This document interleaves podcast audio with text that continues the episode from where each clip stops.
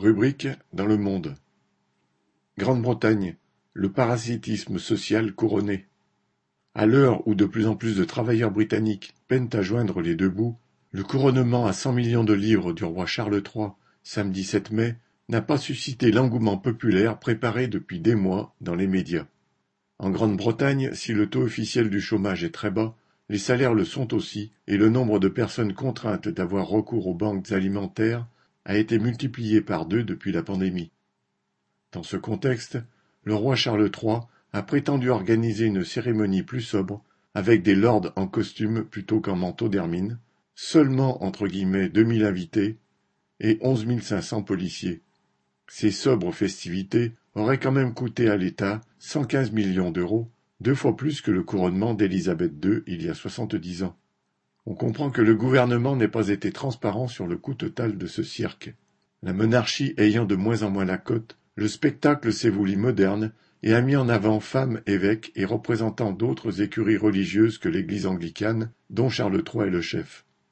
Mais où est la modernité quand l'apothéose de la cérémonie est l'arrosage de la tête du roi par une huile sainte entre guillemets importée de Jérusalem pour lui garantir la bénédiction divine? Macron, d'habitude si prompt à donner des leçons de rationalisme, a assisté sans broncher à cet étalage d'obscurantisme. En fait, le président français était parmi les siens. La famille royale n'est pas qu'un reliquat du Moyen Âge, mais une vraie firme capitaliste, passée maîtresse dans l'art de faire fructifier ses propriétés. Elle lui rapporte trois cents millions de livres par an, auxquels s'ajoute l'enveloppe annuelle versée directement par l'État, autour de cent millions. À la tête d'un patrimoine personnel de deux milliards d'euros, Charles III n'a même pas eu à payer des droits de succession sur l'héritage de sa mère. Plus encore qu'une grande entreprise, la monarchie reste le symbole d'un système d'oppression et d'exploitation.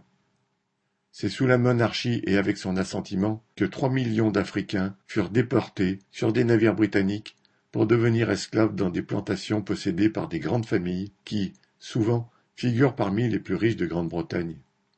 C'est sous la direction des monarques que l'Empire britannique prit possession d'un quart de la surface du globe, asservit un cinquième de sa population et mena des guerres coloniales.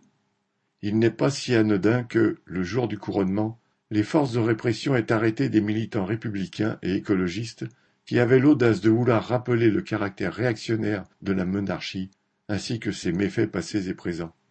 Cela dit, le Royaume-Uni dont Charles III prend la tête n'est plus si uni que ça, notamment parce que le Brexit, minoritaire en Écosse et en Irlande du Nord, a fait progresser le séparatisme. Quant au Commonwealth, mis en place par les classes dirigeantes britanniques pour ravaler la façade de l'Empire au moment des révolutions anticoloniales, il prend l'eau. Plusieurs pays, sur les quinze dont Charles III est chef d'État, ne cachent pas leur volonté de devenir des républiques indépendantes, comme le Belize et la Jamaïque, en attendant peut-être l'Australie et le Canada. Enfin, de sondage en sondage, il se confirme qu'un nombre croissant de jeunes, au moins les deux tiers, sont indifférents ou hostiles à la monarchie. La meilleure place pour ce fatras d'un autre âge, comme le capitalisme, dans les poubelles de l'histoire. Thierry Hervé